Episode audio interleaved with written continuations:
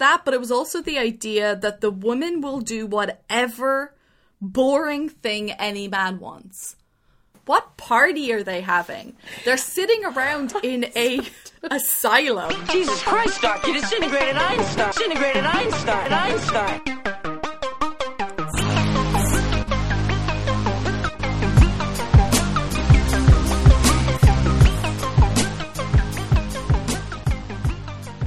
Welcome to Science at the Movies, a podcast that looks at the role of science in some of our best loved and most hated movies. I'm Abby. I'm Frida. And this week's episode is One Flew Over the Cuckoo's Nest. A light film to raise our spirits.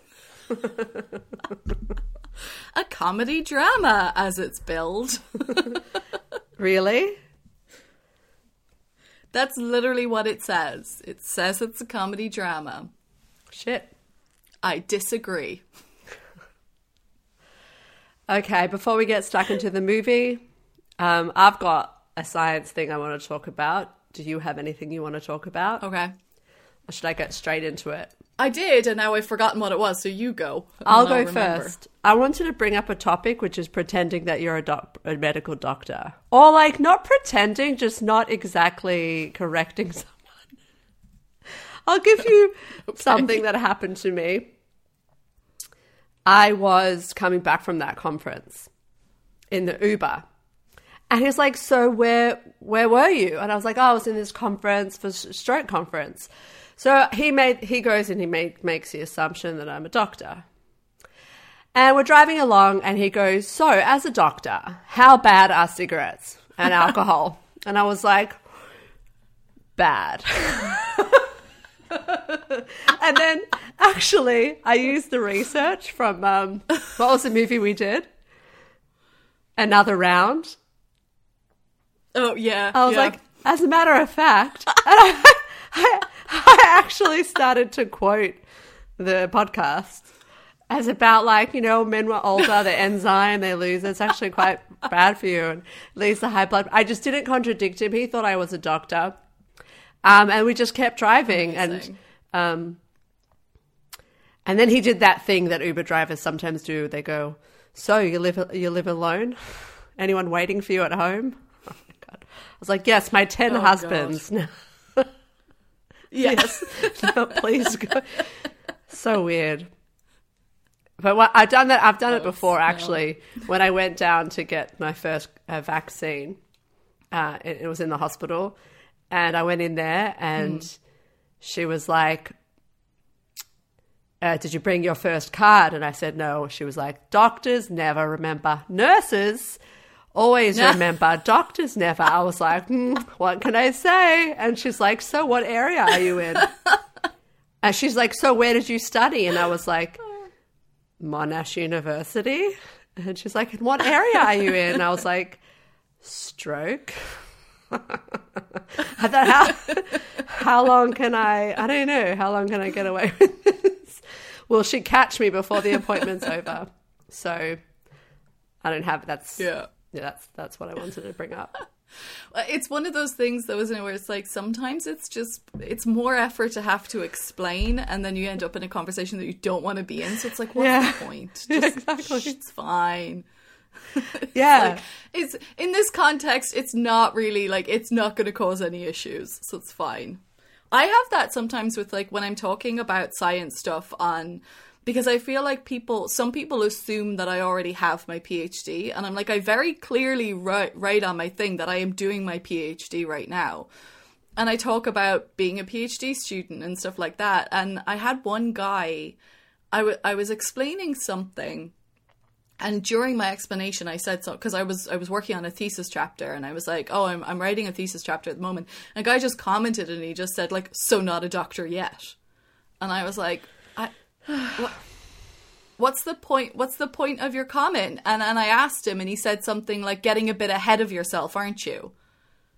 And I was like, how am I getting ahead of myself? I'm literally, at no point have I claimed that I have my doctorate. I've been talked about how I'm working on it.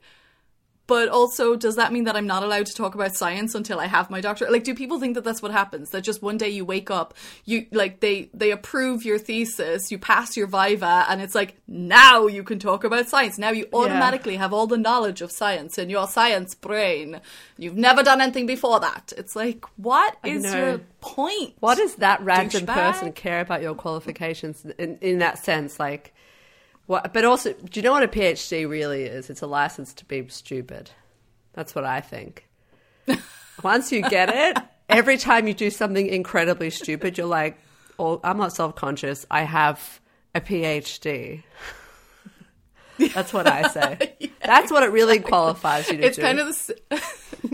It's similar with getting older as well. Like, once you hit your 30s, you're just like, there's a different tone in your life from when you're in your 20s and you kind of care about what people think, and then you're in your 30s and you're like, dude, I'm 30. I don't give a shit what you think.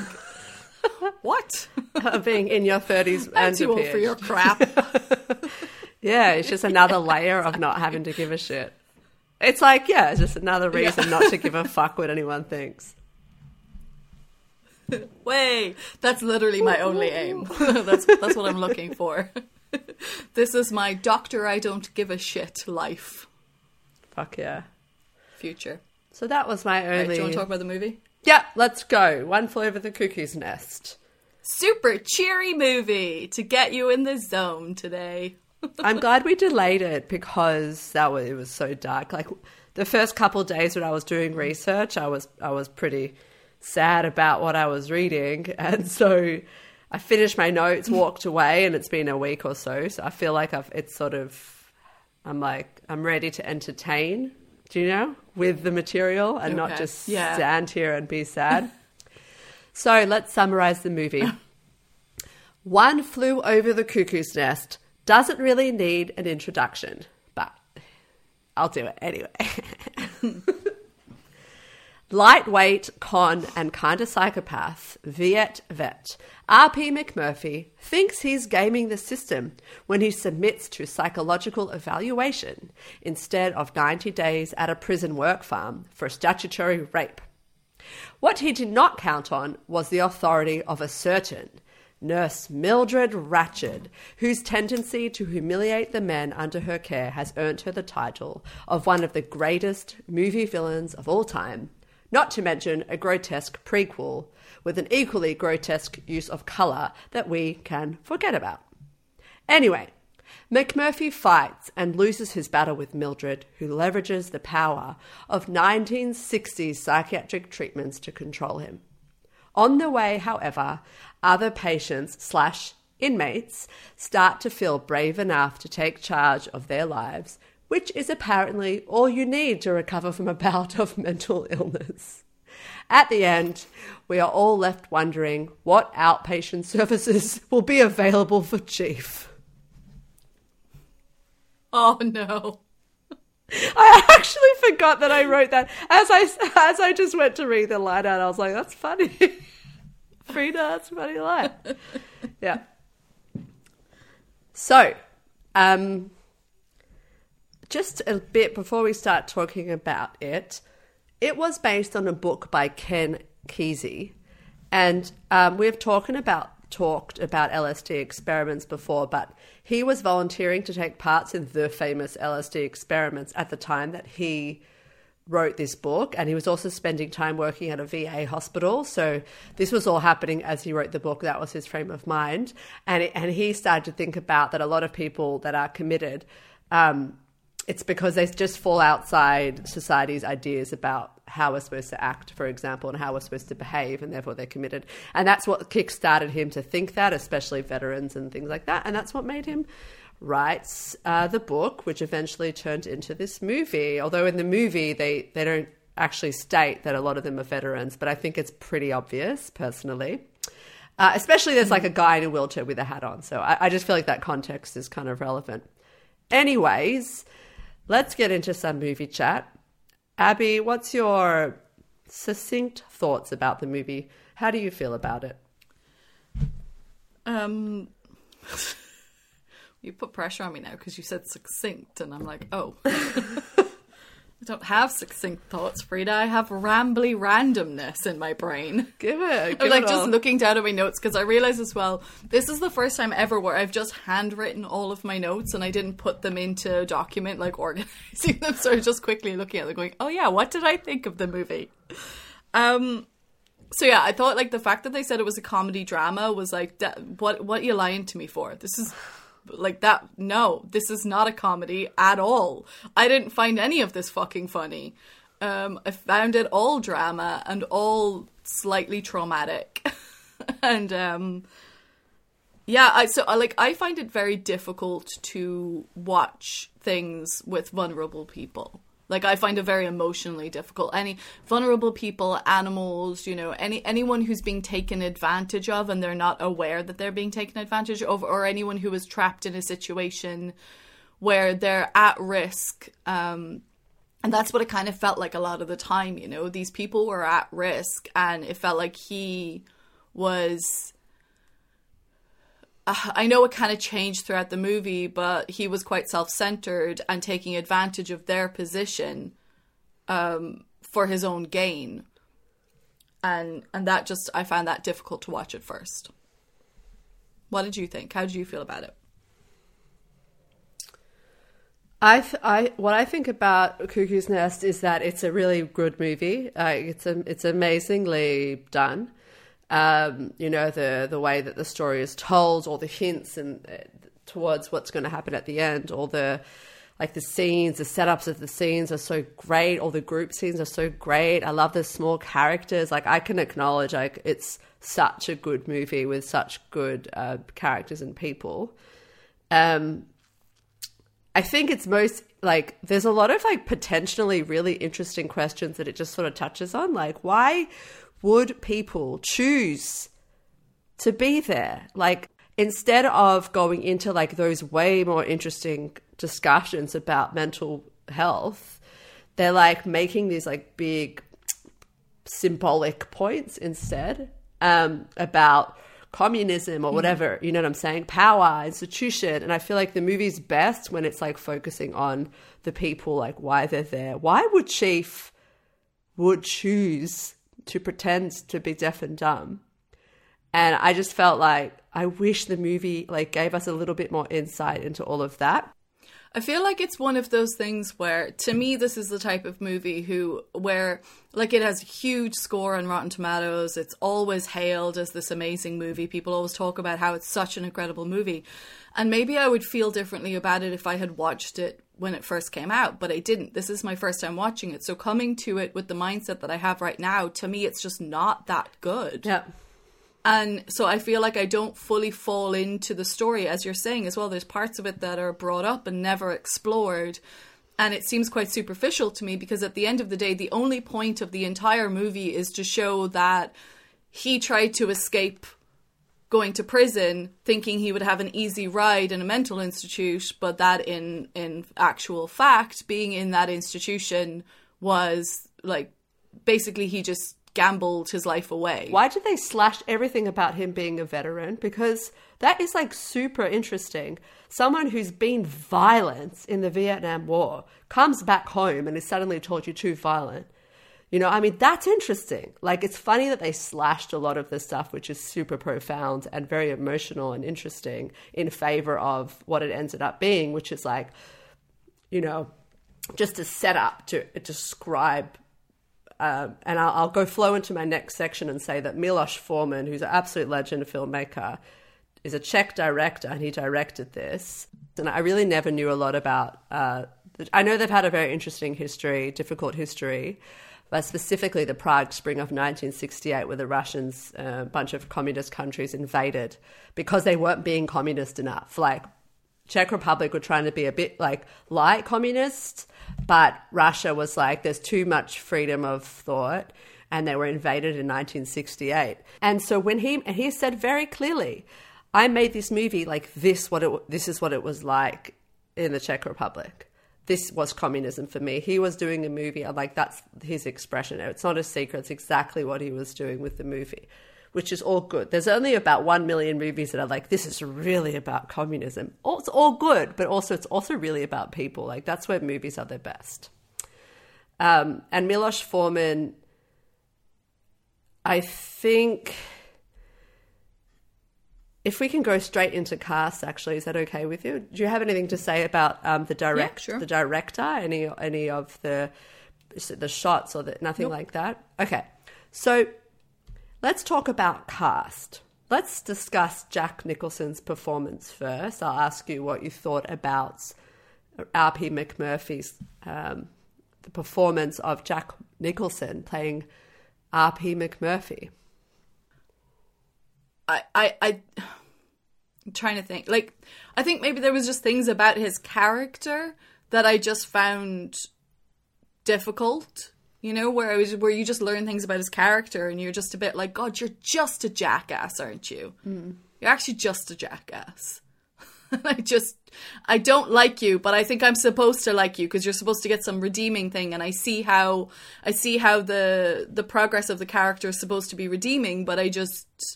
didn't feel that emotion to him at the end. Yeah, okay. I think that, yeah, because he was kind of like Christ, but the fact that it left out again that he was a veteran is like a bit of a shame. I think his performance is so amazing because just the nuances of his performance, especially in the early scenes when he's sort of just observing and reacting, and the camera is constantly cutting back to him as he's reacting, and I just love how engaged all of them, how really reacting they are, and how they're feeding off of each other. It's really amazing to watch all of them. Okay, let's go to Louise Fletcher because she's in the role of Nurse Ratched. Personally, I loved her. I think like she's a miracle. Just that whole performance, the way she sat, the way she walked, the way she talked, the way it took a little bit of time to realize how sinister she was as well. It's not immediately obvious because she's kind of sweet or nice or something, but it's like just through a couple of the cutaway facial expressions, you're like, uh-oh. What did you think about Nurse Ratched? Exactly the same. I thought the actress was absolutely excellent. There were moments where I felt like she's so sinister, but there were also moments where I kind of went, considering I've heard of, like, for years and years and years without having watched the movie, you hear of the story of Nurse Ratched. You hear about how Nurse Ratched is like the evil nurse. And so she was built up as this very obviously nasty figure in my mind. So when I was watching it, I was surprised by how for the most of the movie I was like, but she's actually just a nurse just doing her job, and she seems quite nice. But yeah, then there's those moments that, as you said, some cutaway moments, and definitely towards the end where you're just a little bit like, oh, okay. But I do feel like they could have played it a bit more with her. I think that the end bit, as you said, but just that end moment when she's very suddenly, I'm going to call your mother, and there's all that sudden stuff with Billy. I felt like we were missing a little bit of that story that could have been delved into a little bit more, because that's not where I expected that story to go. And we can talk about that in a while, but yeah, I thought something else was happening there. All out of the blue, she brings the fact that she's friends with Mother. Like, we didn't get that background. I wish we had more. Look, I think we got enough on Billy to understand what his sort of neuroses was. And that he was suicidal. Well, like, no, all because those things... I thought from the way... I never got that. From the way she talked about the girl and the engagement and things like that, I thought he had done something to harm the girl, and that's why he was there. So then when he was in the room, when Murphy convinced your one to go into the room with him, and then when they all woke up in the morning and everything was silent, I thought he had hurt her. I thought he had killed her. And that was going to be the big reveal, and that McMurphy was going to be like, these people are far more damaged than I understood. So when she just walked out of the room, or when Ratched opened the door and it was all, and I was like, oh, this is entirely different to where I read this storyline going. That's what I mean. There was a little bit of like, oh, okay, he's killing himself again. He's trying to kill himself. Yeah, no, I thought that actually a lot of the scenes that happen are very well set up by small throwaway comments or, like, you know, different things that happen. But yeah, I do think that it was a bit forced and a little bit clunky for sure. But I think that, to your point about her, like, I think the fact that she's an antagonist, she isn't necessarily a villain. The fact that it's subtle leaves a lot of room for you to think about it after and go, is she a villain? Is she evil? Or is she running this fucking ward? like, and that's not so clear. But you see when she is struggling with control and she doesn't like him being there. And you see her, her use of semantics just to push him around, the fact that she's being unfair, and he sees that. So I think the fact that it's subtle is kind of why the movie has lasted that long. Because if you see the fucking the prequel by Ryan Murphy, it's so dumb because it leaves no nuance at all in her character. Maybe that's why it's so, as you said about the bit then with Billy at the end is clunky, because... for most part of it, as you said, like she's running the ward. There's little bits about it where she's unhappy with his presence and she doesn't like what he's doing. But then at the end, that moment of like, I'm friends with your mother and I'm going to tell your mother that you had sex with a girl. And it's like, whoa. Why? Yeah. Now, that's very, very vindictive. That's not that's not anything to do with running the ward. That is nothing other than wanting to cause him pain. She wanted to put a cap on everything. Like she wasn't going to stand for it. All right, let's move on from Nurse Ratched. I just want, before I talk about the side characters, I think the next most important role is the chief. And I think he's actually the viewpoint character of the book. And I saw something really beautiful about the fact that. That scene, the idea of a spiritual transference or an emotional transference where the movie goes from R.P. McMurphy's point of view. So first it's him going in and learning, and then very subtly the movie actually starts to switch to Chief's point of view. It's Chief now studying R.P. McMurphy, and slowly it becomes his story. You know, it's very subtle, and I think it's done quite beautifully. But you'll never guess how they found the actor that played Chief. Listen to this. Michael Douglas, who produced the film, met a used car salesman on a plane and told him they were looking for a big guy to play the part. 6 months later, this guy calls Michael Douglas and said, the biggest son of a bitch Indian came in the other day. That is a true story. Okay. That is a quote. That is how they found him, which is so strange. What did you think of Chief Bromden?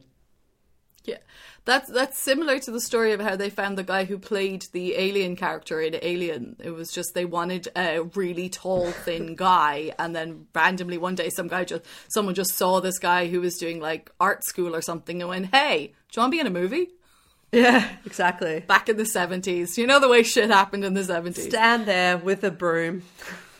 That's where I immediately started to struggle with the movie. Like the whole opening bit, the whole portrayal of the chief and how and calling him chief the whole way through.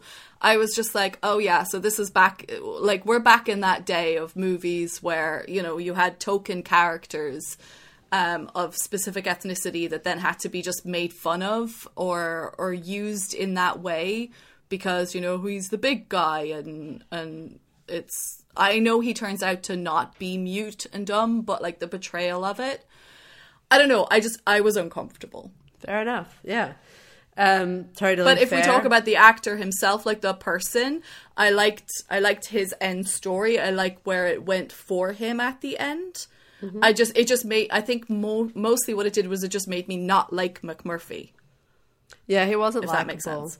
Now, Milos Forman is very known for casting character actors for small parts. He cares a lot about the small parts. In Amadeus, it's like that too. He really, and his movies really shine because you remember the small parts in the movies and it gives so much texture. So we have a lot of memorable characters here. Cheswick, Martini, Billy, Harding. Is there any performances that you would like to highlight in the small characters? I mean, I just want to say about how... Brad Dourif is worm tongue. Like the eyes, as soon as you see the eyes, you're like, yeah, hey, worm tongue. Yeah. Is that it? And I just liked Christopher Lloyd. Yeah, Christopher Lloyd. Isn't it amazing? Especially because we're doing Christopher Lloyd. Isn't it crazy? 2 in a row. That's in a couple of weeks. I was just, it was completely unintentional because I'd already decided before watching this movie. And then I was like, oh, Christopher Lloyd's in this movie. Weird. So weird. I love them. And it's so funny how it's Martini is Danny DeVito. And a lot of people are like, no, it's not Danny DeVito. It just looks like him. It's like, no, everyone, it's really Danny DeVito. Everyone just has this lore that it just looks like him. No, It's him. It's actually fucking him in his first, like, in his start. It's crazy. That was my other what the fuck, but so I'll just have to say it now, yeah. Because that was the whole thing. I was looking at it and I was like, and it was only when I got to the end and it said, like, it wasn't even the end. I think I paused it at one point, and you know the way on Prime when you pause it, the actors come up on the side, and it said Danny DeVito, and I was like, sorry, what? I know. I went back and looked at the scene, and I was like, of course it's Danny DeVito, but I just never clocked it while watching the movie. Another character is the guy that plays the overnight guard, the overnight warden guy, is Scatman Crothers, who's from The Shining. Yeah. You know he plays from The Shining? It's the same guy. Oh, cool. Yeah. You know who I'm talking about. Yeah. He has my biggest ew line in the whole movie. Oh, yeah. I mean, it's upsetting. Okay. They're going to be sharing more than bottles, ain't they? Oh. Okay. Let's move on from this discussion quickly because it's 30 minutes in. And themes, I think I've already covered pretty much my opinion of themes. But the themes of this movie are the individual versus the institution. And I think in general... or communism as well, if I'm going to be really obtuse, but also power. There's just, it's a struggle for power between her and him. That's my themes. Anything you want to add? Nope. All right. The themes of this movie are the most obvious themes we've ever done from a movie. It's all about the themes and like much less about the people. It's like just a screaming theme. But, okay, let's go on to our first section. Welcome to our first section, to Rip of the Week.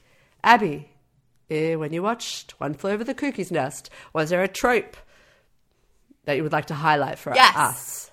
Go. The resident asshole becomes the people's champ. Yeah, go on. Yeah. And also white guy frees person of color. Basically. Yeah. Like, but that was the thing. It was just like, I don't know, his whole thing of going, you could see it from the start. You could see where the story was going. And then at the end, and he stays and he sacrifices himself basically because he suddenly cares about these people or something. And it's just like, the fact that he didn't climb out the window was just stupid. Like, just climb out the window and go, dude. Then it was a callback and it gave you a catharsis. It was a cathartic moment. No, it didn't. Okay, fine. No. He did start to care about them slowly. What was your trope? Electroshock therapy. Oh, yeah. That was my trope. It's so tropey. It's so fucking tropey. I'm really excited to hear about this, though. I'm really excited to get into the science of this. Okay, it's sick. Let's get into it straight away. I want to get into it straight away. It is so crazy. So going straight from what I just said about ECT, electroconvulsive therapy, as it's hereafter known, because shock is a little bit shocking.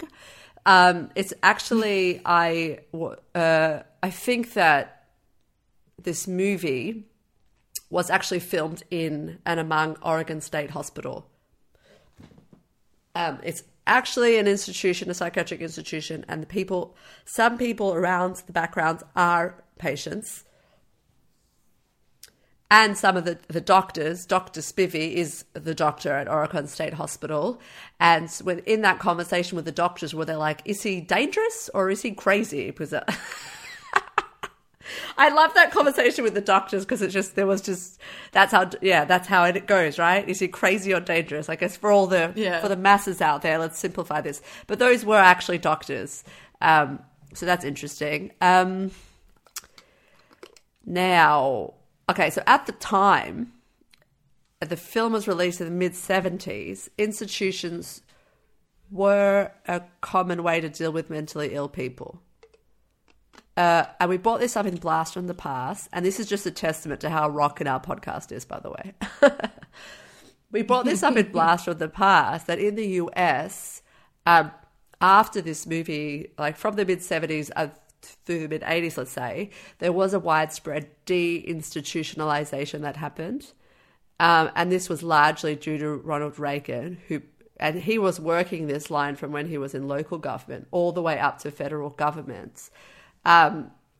to push the responsibility of mentally ill people from the federal government back to the states, where it originally was, by the way, and I'll get back to that later.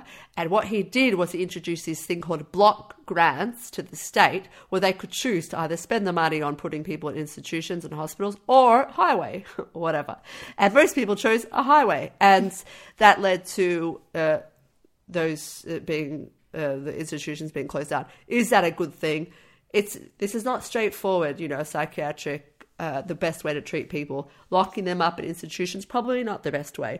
The best way is probably to be in hospital for an acute phase, an episode, and then to be discharged and cared for in the community, which obviously it's like a lot of funding and, there isn't a perfect solution, but institutions probably aren't the best way to deal with people, long-term anyway.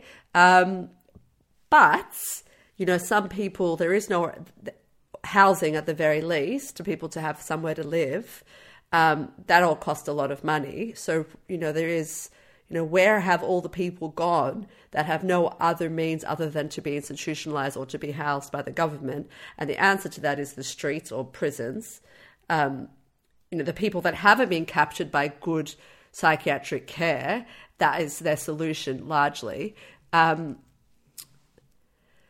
it's actually, it's very complicated these days because prisons have such a larger percentage of people with psychiatric conditions than the general community. But because of certain lawsuits suing the prison system to supply people with the same level of care as they would get otherwise, actually there's quite a lot of funding in prisons to treat people. And so a lot of psychiatric doctors that work in prison remark that, Jesus, there's more money here than there is in community centres. So I want to talk about pre-1960s only because I can't for the life of me capture the state of this in one episode, And in having conversations with people that know, it's so complicated. But, those are a few things maybe to think about. But then, there's no straight answer as to like what's best. So what I would like to do is go to the facts. Let's go to the 1960s. At the 1960s, so this movie is written about the 1960s and released in the 1970s. At the 1960s, things were terrible. The number of people that were committed had peaked at that point. Okay? But then the funny thing is things really started to change between the mid-60s and the mid-70s for a bunch of reasons. And the movie is 10 years ahead of the book. And that is really significant because those 10 years had a lot of positive change. By the time it was the mid-70s and the movie came out, psychiatry was really in its heyday. Look, there was a lot of shit going down that wasn't too great, but it was really become like really in its heyday and things had improved a lot. But then this movie comes out. It's no longer an accurate depiction of what things are, but actually, a lot of people think that this movie is responsible for the move towards deinstitutionalization, even though things were already better at the mid-70s. So this movie had such a cultural impact. It gave people such a bad opinion of psychiatry, even though it was no longer accurately depicting psychiatry. What do you think about that? It's interesting how we can almost kind of rewrite history sometimes based on how we connect with something through like our kind of social, not social connection, but just the fact that like we can attribute things to movies, to songs, to artists and stuff like that where they're just kind of responding to a change or responding to a system. The whole thing is, like you said, it's all so incredibly complicated and it's so normal, I think, to see things changing consistently and quite quickly throughout this type of care. I mean, you can even see it recently in the last 10 years, how much more emphasis we put on mental health and on people with anxiety and the types of things that are available to people and the way that things are being kind of shifted into well-being and workplaces and everything like that. It's so fascinating to see how it constantly changes, but then it's also like the mind is such a a complicated place that people will constantly make mistakes as to what the right thing to do is. And I think it's because we're all individuals. And so I can see how trying to do things as an institution, trying to find some sort of a way to care for people en masse when each individual will have different requirements is incredibly difficult. Because how do you fund that and how do you support that? Yeah, I don't even know where to start with it. Mm-hmm. Yes, exactly. And I think, well, at the time that the film was released, it maybe was there were a lot of federally funded mental health centres instead of institutions where people could be cared for in the community. And that the shift really started to happen in the 70s. And I think it's still sort of the best way. People should be able to go about their lives. And I think, you know, when people are institutionalized, that becomes a problem of its own. That being institutionalized is its own mental health problem. So, yes, it is complicated. That's why talking about it post 1970, it's like it's too messy to really discuss. So, but we want to know, how bad was it in the 60s? This is the question. Was it that bad? Well, that movie's portraying the 60s. Was that the 60s? And if it was that bad, I'm going to say yes. How the fuck did that happen?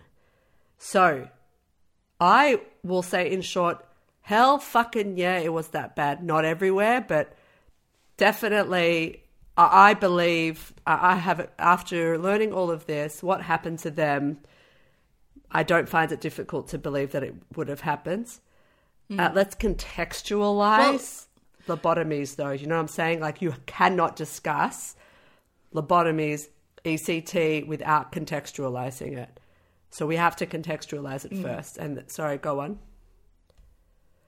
Well, I was just going to say, it's like you said, and I guess that's the thing that's missing from the story in the movie is the fact that they're veterans, because that's the biggest thing. We know that there were a lot of mental health issues from people coming out of the Vietnam War, and that all led on from World War II as well. And we talked about this when we talked about Captain America, because we talked about the types of things that they were doing to soldiers during the war in order to make them, keep them awake, keep them able to move like longer distances. And they were pumping them with amphetamines. So a lot of people came out with a lot of drug dependencies, and then that leads to a lot of issues after the fact. So like, I do think if we knew that they were all veterans, it might have had more of an impact on the story to understand what was being done to those people that put them in a situation where they then needed to be institutionalized, and then how that institutionalization did nothing to help them, which I'm sure is what you're about to tell me about. Not even talking about what was done to them, which is, there are better movies that deal with that, like The Deer Hunter deals with what happens to a person when they can't function anymore in society. There are loads of better movies that deal much better with the question of men in the military. That is a terrible issue, but we're not going to talk about it today. It will come up in another movie, I'm sure. What I want to talk about is how the fuck things got so bad, so we can then contextualize how those radical treatments, I think it's important. Okay, so what is an asylum? The institution, where did it even come from? So I think the idea of hospitals to treat severely mentally ill people were around for a long time. Actually, a lot of public hospitals back in the day, I'm talking 18th century, 19th century, were funded by very rich people who needed somewhere to put their very sick relative. Because, you know, forever, if somebody was a little bit, you know, not quite right, I'm talking Martini, I'm talking Cheswick, communities took care of these people, and that has never, ever been a problem, right? But we're talking about people with refractory symptoms. That means symptoms which nothing can help. I'm talking people with severe problems, like, you know, violence that couldn't be anywhere. And so a lot of people rich people would fund hospitals just to put their relative, and then that would be also used to treat others. So that idea has been around for a long time. But the idea of the asylum came about with this idea called the moral treatment, and it originated in Europe. What the moral treatment said was that the mentally ill can recover if they're treated kindly. So instead of harsh restraints and isolation, which was what was done to mentally ill people, you know, hydrotherapy, basically being shook, being restrained, being hit, God knows what, you know, the idea that if you treat them kindly, that's what they need. So what people need is a quiet and secluded, peaceful country setting and opportunities for meaningful work and recreation, and also some sort of incentivized system where they're encouraged to sort of go, you know, to do work and have rewards that encourages them to come back into the real worlds. And then there was this thing called the Kirkbride Plan that was developed about how these hospitals should be built and how they should be organized to give the moral treatment. So such directives as how much sunshine, air, and all these sorts of things. This was very, very popular. People would go to rest and recover from a mental breakdown or some such. And this became so popular that there became state funding available. And I'm talking in the US right now. So that poorer people could enjoy this as well. So different states in America began to fund these asylums so people could get the moral treatment. And it was so popular that almost every state in the United States at the beginning of the 20th century had one of these, which sounds good. So what happened? You will not believe what happened. Those hospitals quickly became under siege. Why? What do you think happened? Give me a guess.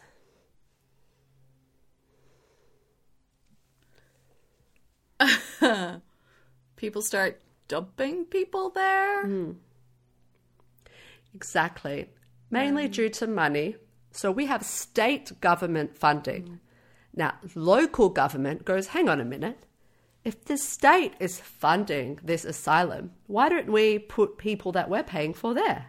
Like, why should we pay for blah, blah, blah, if the state can house them in these places? So the local governments were trying to avoid the cost of caring for the elderly.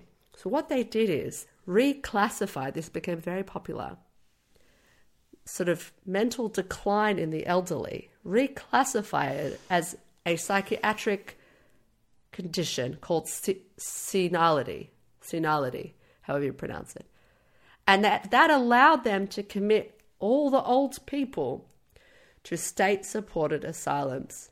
And you can imagine that made those asylums overloaded. Yeah. I have so much anger in me that I almost cannot verbalize it properly, because anything that always comes down to governments trying to save money, and the money is never going to where it's actually required, because they wouldn't, if it was, they wouldn't have done that. Because all you do is overload the system, and then you break the system. And then eventually you defund the system because the system's broken. But it's broken because you fucking broke it. Yeah. I can't. I'm so tired of... It gets worse. The world that we live in, where it's just like... It gets much worse. So that's okay, old people. On. Now, this happened in Canada. Similar thing happened. You will not believe this. Orphans. So that local government did not have to take responsibility of orphans. They reclassified or falsely classified orphans as having a psychiatric condition. And I'm going to say this happened in the 40s and 50s. And they're called the Duplessis Orphans, named after the Prime Minister or the government, you know, the person in government who was responsible for this. Yeah. That is something that was done as well. And a lot of those orphans were submitted to severe treatment in these institutions. So this is what's going on. State is going, isn't it nice? We're going to take care of people. This sounds like a good thing. And then this is how local government's responding, by trying to overload it. Now, the thing about the moral treatment is that it's not medical. That's the whole thing. And actually, originally, it was the Quakers that were running these asylums. They really believed in it. But none of these people are medical, and it wasn't a medical treatment. Suddenly, they're inundated with people that there's no training. There's no training for, okay? This starts to set up as we're going to see how much it sets up the problem later on. And Can I just interject 1 second just to say how, isn't it so fucked how when we talk about these types of things regularly, we talk about how a long time ago they kind of had the answer and then the system fucked it. And now we live, here we are, like nearly 100 years later, where people are talking about essentially what you're saying in terms of the moral treatment, about the types of treatment that people need in these situations and these circumstances, and now we're trying to fucking do that. And it's like, but we had to go through 100 years of fuckedness. The moral treatment, not everyone. That's the thing. No, some people need treatment, and that comes much later. So, but I agree with that. I'm just saying that, like, when we talk about wellness and well-being, and we talk about like people with anxiety and stress-related, and how your work shouldn't be like this, and your life should be like this, and you should go out and you should get fresh air and you should be in the sunshine, and there's this whole big push now to make people do that. When we just created the world, like they already had that answer. They had that fucking answer 100 years ago, and then we came along and went no. And now it's like, oh. The thing that gets me is that it was not stigmatized. The moral treatment was not stigmatized, I don't think. That it was fashionable to go for a rest, And there are times in my life where I think I just want to be able to, like, rest. You've been under so much strain and you really feel your mental health starting to crack. And all I want is to like be able to go and rest. And I've really thought about like checking myself in somewhere. Where can I go? Where can I go to rest so that this doesn't become too much? And that's what shits me as well. Like the fact that was fashionable and not stigmatized, that you could go to rest. So to prevent a breakdown, And so, but the moral treatment wasn't sufficient to supply the care that they were suddenly inundated with. So then they started to train nurses, especially for psychiatric hospitals, under a different set of qualifications. Okay. However, they still carried the title registered nurse, which, hello, Mildred Ratched. Okay. Now, the American Nursing Association really fought this and lost the battle, because registered nurse carries the qualifications that that it implies. Psychiatric people, nurses trained completely differently, had totally different skill set, were still given the title of registered nurse. They fought this. It took decades to undo this, but the damage that it carried out was a lot of people that carried a certain title but not the qualifications that people assume with title. So early 20th century, the local government's offloading. Old people are inundated. There, the state even cuts more funding in the 30s. And we have underqualified people, right? But at this time, there's actually no treatment for a psychiatric condition yet, by the way. We had the moral treatment, and now we're starting to train people. What are they doing to these patients? I don't fucking... Hydrotherapy. Bullshit. Absolute bullshit. Basically torture. So untrained people torturing patients, completely overloaded, more funding cuts. Then what happened in the 40s? The war, World War II happened in the 40s, and a lot of personnel, there was no personnel, okay? Drastic shortage of personnel, and it's a huge crisis. But everyone's very distracted by the war. Okay, so the war's over in 1945. Come 1946, Life magazine publishes an exposé called Bedlam, was the title, with photos. It looked like a Nazi concentration camp. It shocked the living daylights out of the Americans, because they had spent all this time, oh my God, the photos of the Jews, the people in the concentration camps, oh my God, people kept like that. And then on their front door, Life magazine publishes these photos that are so shocking, shocked the living daylights out of people. And I sat on YouTube and I watched. There were so many exposés that happened at that time. There is so much footage in the 40s, 50s, and 60s of this that will shock you completely and totally about the condition that people were kept in. Worse than you could even imagine. So now we enter a period that becomes a race for therapeutics. And I'm now going to go into what those therapeutics were, which we already know from the movie. But I'll just take a break for comment and to breathe. Take a breath as well. We can just let that sit. Where as well. Was Bedlam? 1946, Life magazine. It was called Bedlam. Yeah, but Bedlam is from the name of the asylum, Bedlam. The Bedlam asylum in the UK. Oh, really? Oh, yeah. Okay. So I didn't know that. But so anyway, that's the in the 13 and 1400s. So that's what the reference was. In the 1500s, it was made a hospital for the mentally ill, and then became famous for brutal treatment of its patients. Yeah, I've survived got it here. For. I've got the article. I'll put it in the comments if anyone wants to. Oh, I don't know how to do that. Anyway, okay. Yeah, it was. It survived until the early 1900s, but then it was turned into.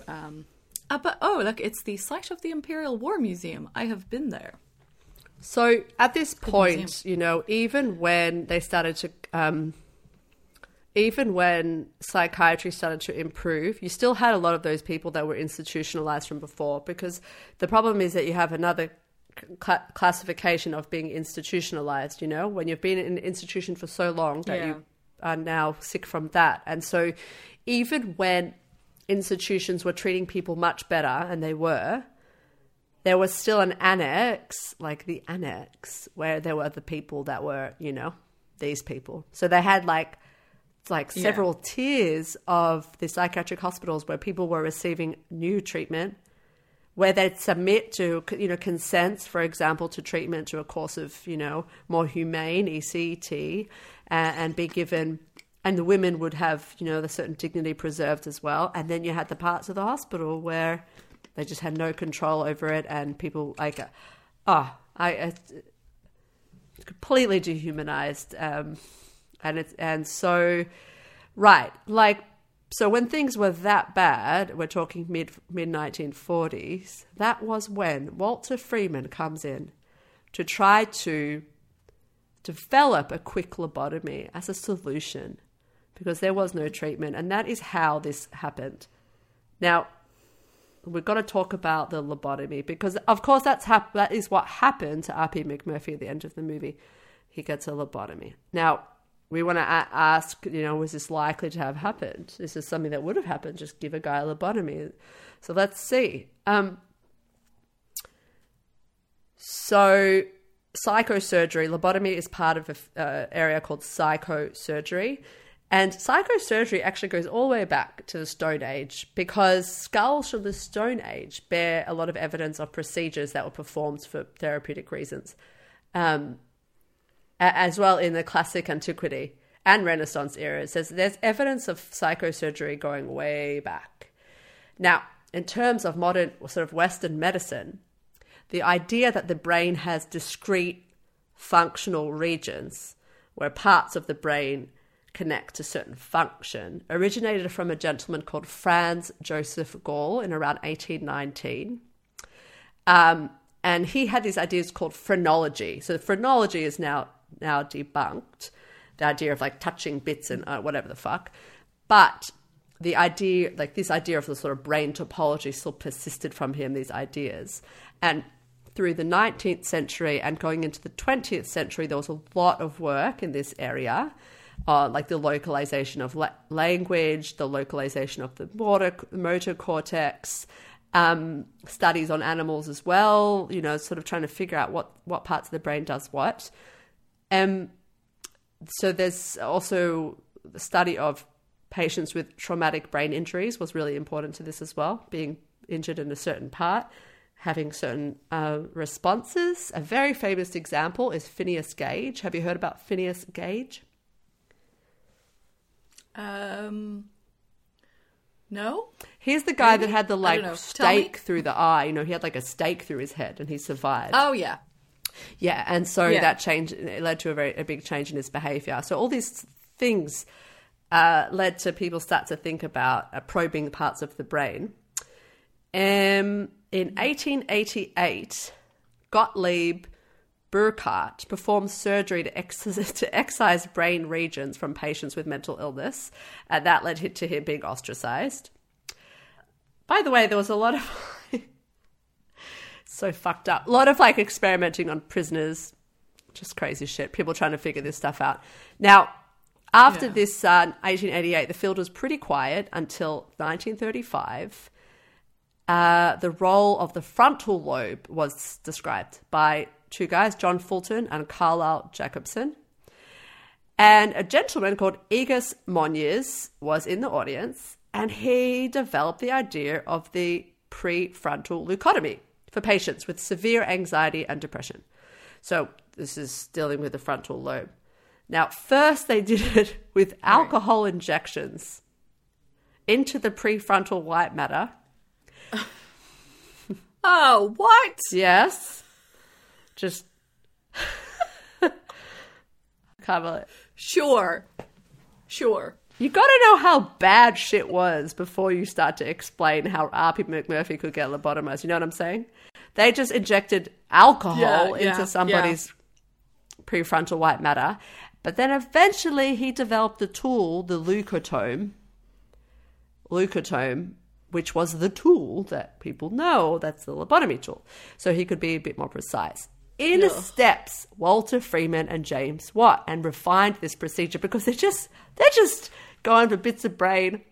So they refined it to be a bit more precise than that, and they developed the prefrontal lobotomy. So they developed it. It was much more precise. They're so refined at that point. Right. By the way, actually, I'm jumping ahead. Can't jump ahead. It's a crazy story. And they perform hundreds of these, but warned only to limiting to patients with refractory symptoms, as I described before. Can't be controlled no matter what. Okay. Now, that makes it so much better. So that they only did hundreds. Sorry.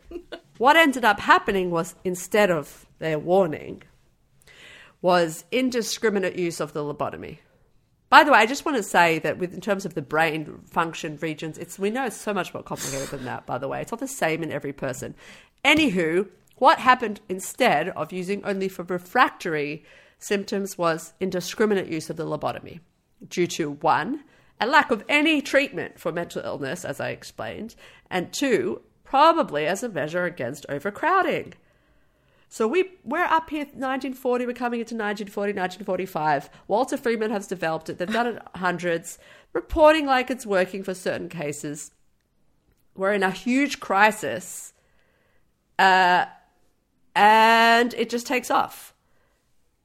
Okay? Then Freeman developed the transorbital technique. So first, we're talking about the technique where it was, the two sides of the head, kind of like the scars that R.P. McMurphy had. But then Walter Freeman develops the other technique, which I don't even want to talk about, but you know what I mean, at the transorbital one. And the instrument he used resembled an ice pick. It was called the orbitoclast. I don't want to get into it. But also he practiced on grapefruits. I don't want to get into it, but it was very quick, and it required... for sedation, do you know what they use to sedate? ECT or EST, for out of all things. That's how they did it. He didn't require an anesthetist or even sterilization. So Watts and the others started to distance themselves from Freeman, who went on to perform thousands. Over the next 2 decades, tens of thousands were performed in America and Europe. And in 1949, the Nobel Prize in Medicine was awarded to Moniz for the discovery. That's how fucking popular this shit was. The last lobotomy... Did they revoke that? Out of curiosity? I don't know. Was that revoked? Or? Oh. I don't know. I'm not saying it because I think it was. I'm Google just saying that like in... You can Google it while I'm talking. What was the Nobel Prize for again? The lobotomy. 1949. Medicine and Physiology. Edgar Moniz. Okay.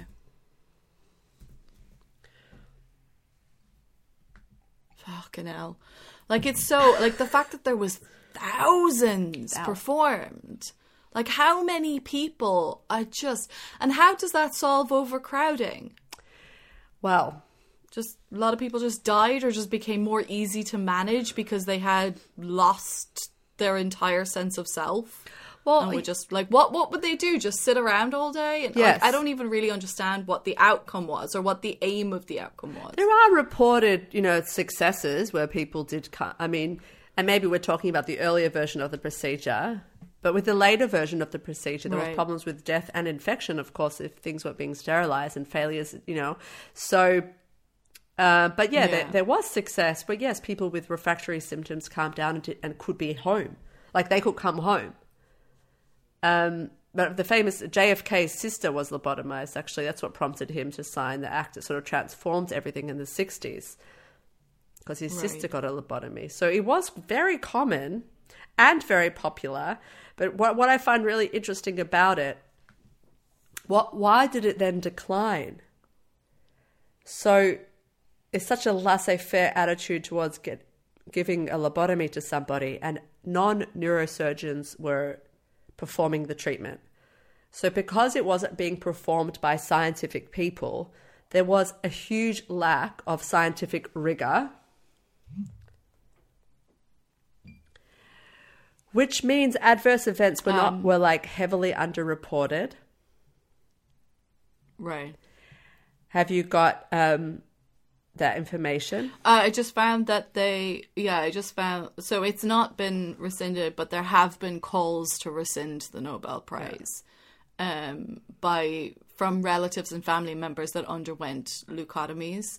But then there's also been a lot of other people defending him for his scientific contributions and stressing the need to examine his legacy in context. Yeah, well, that's what we're doing here. I take it that we learn and we develop along the way, but at the same time, it does kind of seem like, as you're saying, like if you have people who don't have scientific, like you don't have medical doctors doing this, right?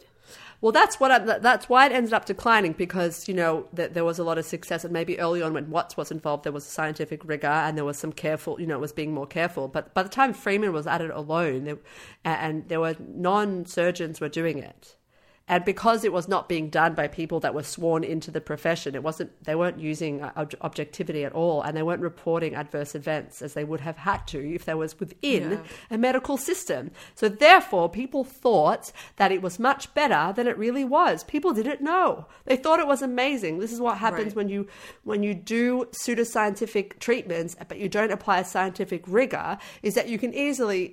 think something is good simply because there is no avenue to reporting anything else that you have to do if you're within the scientific system. And that's what happened with the lobotomy. People did not know. And eventually it became known how many adverse events there were, how much death there was, and how much damage there was. And then it was also known that people that were institutionalized was without consent as well. They were incapacitated or lobotomized. People that were incapacitated in institutions were just lobotomized without their fucking consent, you know? So, and prisoners were lobotomized as well for dysfunctional behavior. So it was like this indiscriminate use that it bothered people a lot. Eventually, this led to modern standards for research ethics to be developed with the National Research Act of 1974, and something called the Belmont Report outlined principles of informed consent. So, you know, by the time this movie is released in 1975, we're kind of out of the worst parts of this. But the nail in the coffin to the lobotomy was... the advent of antipsychotics, pharmacotherapy. In 1954, chlorpromazine was invented, and lithium. That was really it. There was finally fucking treatment. And, you know, of course, some, and then now there's many more. And... once there was actually a treatment, the lobotomy fell out of favor, But of course, some conditions are treatment resistant, at least with what is currently available and what is currently understood about illness, and we do have a long to go, which will bring us into ECT. So let's take a breather on the lobotomy. Does your perspective... I mean, the thing is, Freeman really fucked it, but I'm just interested if, given the context, that you understand, like, why it happened. I don't know. Everyone's so guilty. Like, it's hard. Yeah. It's kind of like yes and no, because I understand that we have to evolve, we have to learn, we have to grow in our understanding. And there are going to be times where you think something and people, for genuine reasons and out of a genuine desire to help, might come up with an idea of going, oh, this will help. And if you said there were like some successful cases, but I think when it comes to the brain, we just know so little in reality to be able to try to really delve and understand a person to make such a drastic decision to do something so invasive. I don't think people knew I just find it hard. The brain was. I don't think people knew. Like, I think... But I think that's the thing. The whole historical context of mental illness and how people have been dealt with all throughout history. And I don't know. It's like, who determines what's normal behavior? Who determines what is... what is deserving of this? And as you said, it's like prisoners being given it for being dysfunctional. But like, what was the truth of that person? What was the truth of their...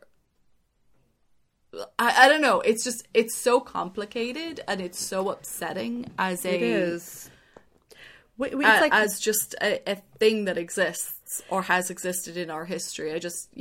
We're so obsessed with productivity that it's like, if people aren't being productive, then they're crazy or they're not worthwhile. And I know that that's obviously a very broad brush because, you know, some people have, chronic psychiatric conditions, but, we are so focused on productivity.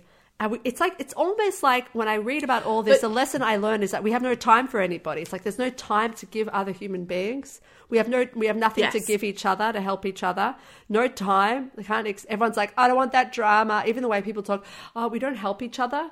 And sometimes I have friends and know people that have gone through who have prolonged mental health, like this, myself as well. But, there's times where you really need people to step in and help you to prevent that breakdown. And it's like, we have no fucking time for each other, and governments have no money to give out unless they know the money will come back in terms of profits.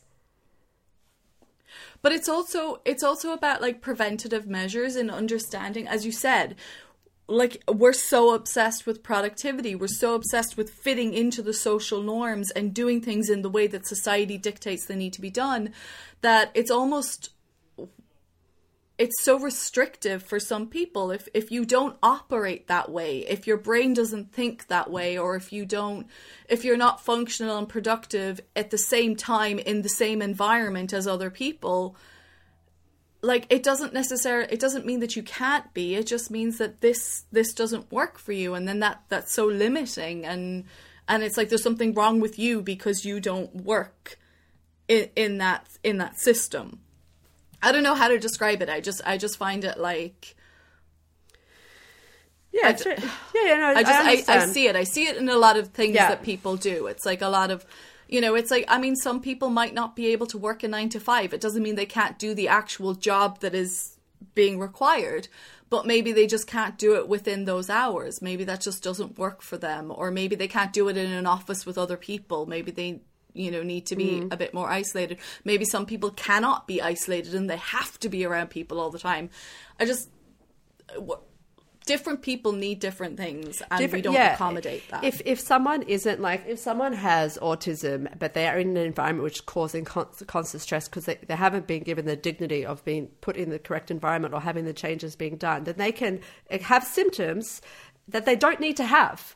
And that's one example. And there's many examples where people put in the wrong situation or not given any fucking dignity of being an individual and a human being, or not, people aren't coming from the position that someone is worthy and worthwhile as an individual to nurture. They're put in a situation which causes so much stress that they exposes things, it expresses things that make you look crazy, but those things don't have to be there. And I think that's a little bit what you're saying. Is that a little bit what you're saying? Yeah. Yeah. Yeah. That's it. That's exactly it. It's just, it's not black and white. There's so many shades, you know, and everybody, and even like, I actually, and even like, you know, being academics, you can pull it back there, like being female, being me, being a mother, having like shit that I've gone through, having a certain personality, which means maybe I'm under stress or I express myself differently. And like, being able just to fight to say, I'm allowed to be here even though I'm different, even though that I'm not acting this way because I have something to offer. And you want to live in a world where someone goes, we'll nurture you, even though you might seem like you're more needy, you know, but, you know, like that's dignity. At the end of the day, that's when someone gives you dignity, who says, I see you and will support you and nurture you because I see that you're worthy, and that we aren't going to chuck you away to a job where you don't have to be challenged because we can't be bothered dealing with you. And I feel like a lot of the men in that institution were thrown away by society because all those men were thrown away because they don't exhibit a lot of things that we're supposed to see as normal. And I think that was a lot of his message. R.P. McMurphy was like, you guys can live in society, you know. Okay. ECR. Let's talk about electric shock therapy because, as I said, while the lobotomy is obviously disgusting and it's not very scientific and it never works, the thing about electroconvulsive therapy, ECT or electroshock therapy in that movie is, again, by the 70s, the practice had changed quite a lot. So it was done under sedation. It was done with consent.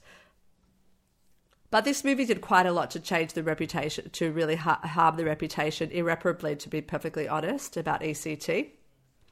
It's actually effective for treatment-resistant depression or TRD or bipolar or maybe sometimes OCD. And there's quite a bit of literature on how in some cases, and this is the thing about science, in some cases, these cases, not indiscriminately, right? In some cases, ECT is better than drugs for people with severe depression. The thing is, the exact mechanism of how it works is still not really understood, but it induces a seizure. And people don't know why, but it can work. And this movie and movies like this really destroyed the reputation of ECT. By the time it was released, as I said, it wasn't done like this anymore. It wasn't done as a punishment anymore. But people still fight pretty hard to get ECT up and running as a real option for people that have like relentless suicidal ideation, you know what I'm saying? People that are really, really unwell. Right. I'm not going to talk about it any more than that. There is literature. I'll post some articles, small studies, big studies. So one example, lobotomy is like, yes, it's terrible. The reputation deserves everything it gets. This movie didn't, you know, it like was very fair. But with ECT, maybe a little bit unrealistic and a little bit unfair, although it might have been used as a punishment back in the day. But it was nothing like that. Like, you can see loads of videos of more contemporary ECT, and it's nothing like that. But it does have many, obviously, difficult side effects. And so with consents, if somebody has treatment-resistant depression, they could just, as an option, you know, there's nothing wrong with that being available, that they can discuss with their medical team whether it's something that they would like to do. But unfortunately, the reputation has really been tarnished. Right. That's interesting, because I never would have thought that. I would have just assumed. But then also, when you think about it in terms of what we understand from, you know, electrical signals on the brain, and I suppose if you imagine some sort of reset that maybe some people it acts like that for, as a sort of a reset button, which might work better than the chemicals of... Yeah. A reset. That's how I thought to reset. It does destroy short-term memory. In terms of modern-day psychosurgery, there is still psychosurgery that happens today. There's a few different bits and pieces. Do you remember I brought up deep brain stimulation? Do you remember that up? Where they like get something in there and kind of fiddle with the brain. Yeah. Again, something that I remember you saying you wanted someone to scratch your brain. It just sounds like it feels good, but yes. So that is something which, again, is sort of experimentally available for people with refractory symptoms and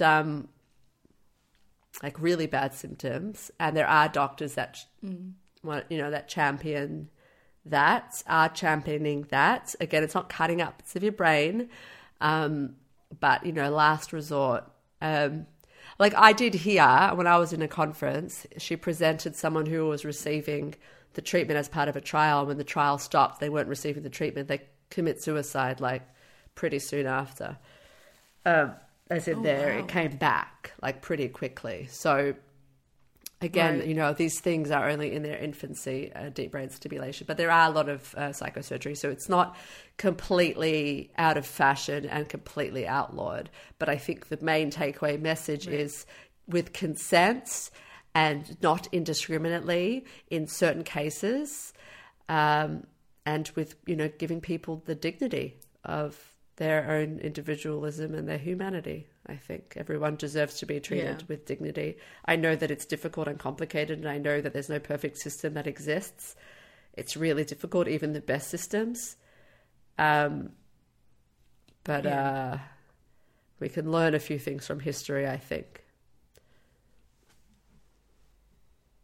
And I think that's enough of the science of Wonderful Over the Cuckoo's Nest. Let's have some fun now and let's say, what the fuck? What the fuck? I've already said all of mine. I'm trying to find something new. My what the fuck was like the statutory rape scene. It's the same thing as the scene of the scene with the Indian and the chief and the whole thing that was just uncomfortable. But I did love the doctor, such a psychiatrist, the way he was sort of being like, oh, I see why you would say that. But the way he talked about the 15-year-old girl, I was like, oh, what the fuck? Yeah. 15 is... Because it almost... I didn't... This is the thing. I didn't read that scene like they were saying, oh, this is appalling. I read that scene like this is the 70s and they actually think that this is fine.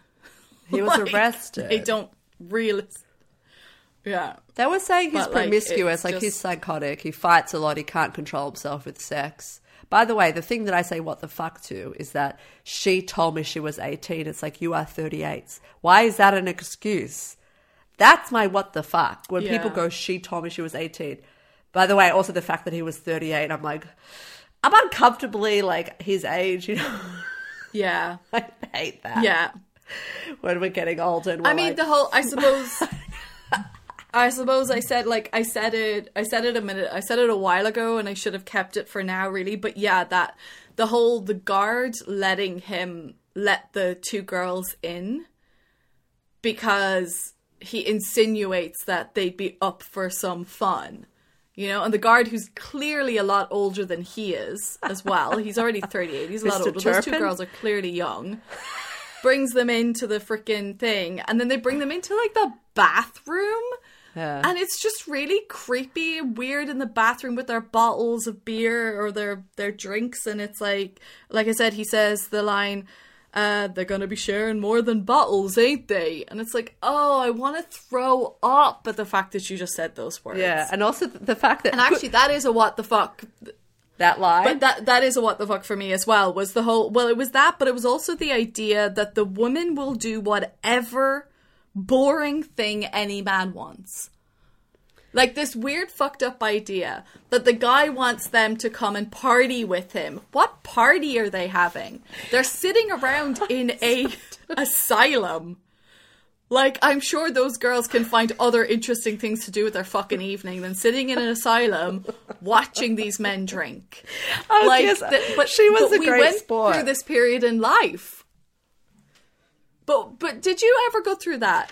Yeah, when she was trying to be interested, she was like, wow, a bath. Like, she was being such a good sport, trying to be like, cool, sexy, it's the bathrobe. Like, I love that. I felt like she was just being a champ. It's just ridiculous. Why would they even go in there? Okay, so we have kind of set out what the fuck, so we've come up with a couple. Okay, let's rate it. Right. Does the movie pass the SAMS test? Our version of the Bechdel? No, definitely fucking not. No, of course not. Okay, so it didn't pass the SAMS test? No. No, okay. Does it pass the Here Comes the Science test? Kind of. I guess so. Mm. Yeah, it wasn't depicting 1975 well, but like... It was in a state hospital. It was making fun a little bit of like the way that the guy was like dancing around, and this guy's like, "I'm tired." And I don't know. It was a bit humiliating. I don't know that it depicted mental illness very well. No, but like in terms of the treatment of people and the way the control and the fact that realistically you just had people who didn't know what they were doing. Because that was obvious as well. When they had those meetings and it's like the doctor's like, so is McMurphy, is he crazy or like, is he a criminal? And you're like, well... Those are the two options. Like, what is his actions? What is it that he's doing that you think means he should be in this institution, in this asylum? Because I saw nothing that McMurphy did at any point that justified him being in an asylum versus being in prison. He was just being Jack Nicholson. It's just the fact of Jack Nicholson overacting as well. I can't tell if this is just the way Jack Nicholson is acting or if he was trying to act like someone who's pretending to be crazy. Can't tell. It's both the same. But also the fact that Nurse Ratched, as I explained to everybody, that registered nurses in psychiatric hospitals weren't in fact the same thing we associate with the word registered nurse. So she would have been underqualified too. And that, someone like that can rise to power and be seen as very competent by the doctors in charge. So I say it does. Yeah, it exaggerates certain stuff. But yeah, by and large, things got much worse even than that. Like that was nothing. So let's rate it. Oh, it's really hard because of how miserable the content is. I'm going to go ahead and give it a 3 because I think it's a really good movie, and I think, but I also have to minus it because it makes me sad. So I just can't. I don't feel like learning about all of this makes me so distressed that I just can't give it higher than 3. Sorry, that's all it gets. I agree. I think I'm like my head is just saying 2.8. That's just the number that's in my brain, in your heart. Because I don't enjoy the way that the movie made me feel.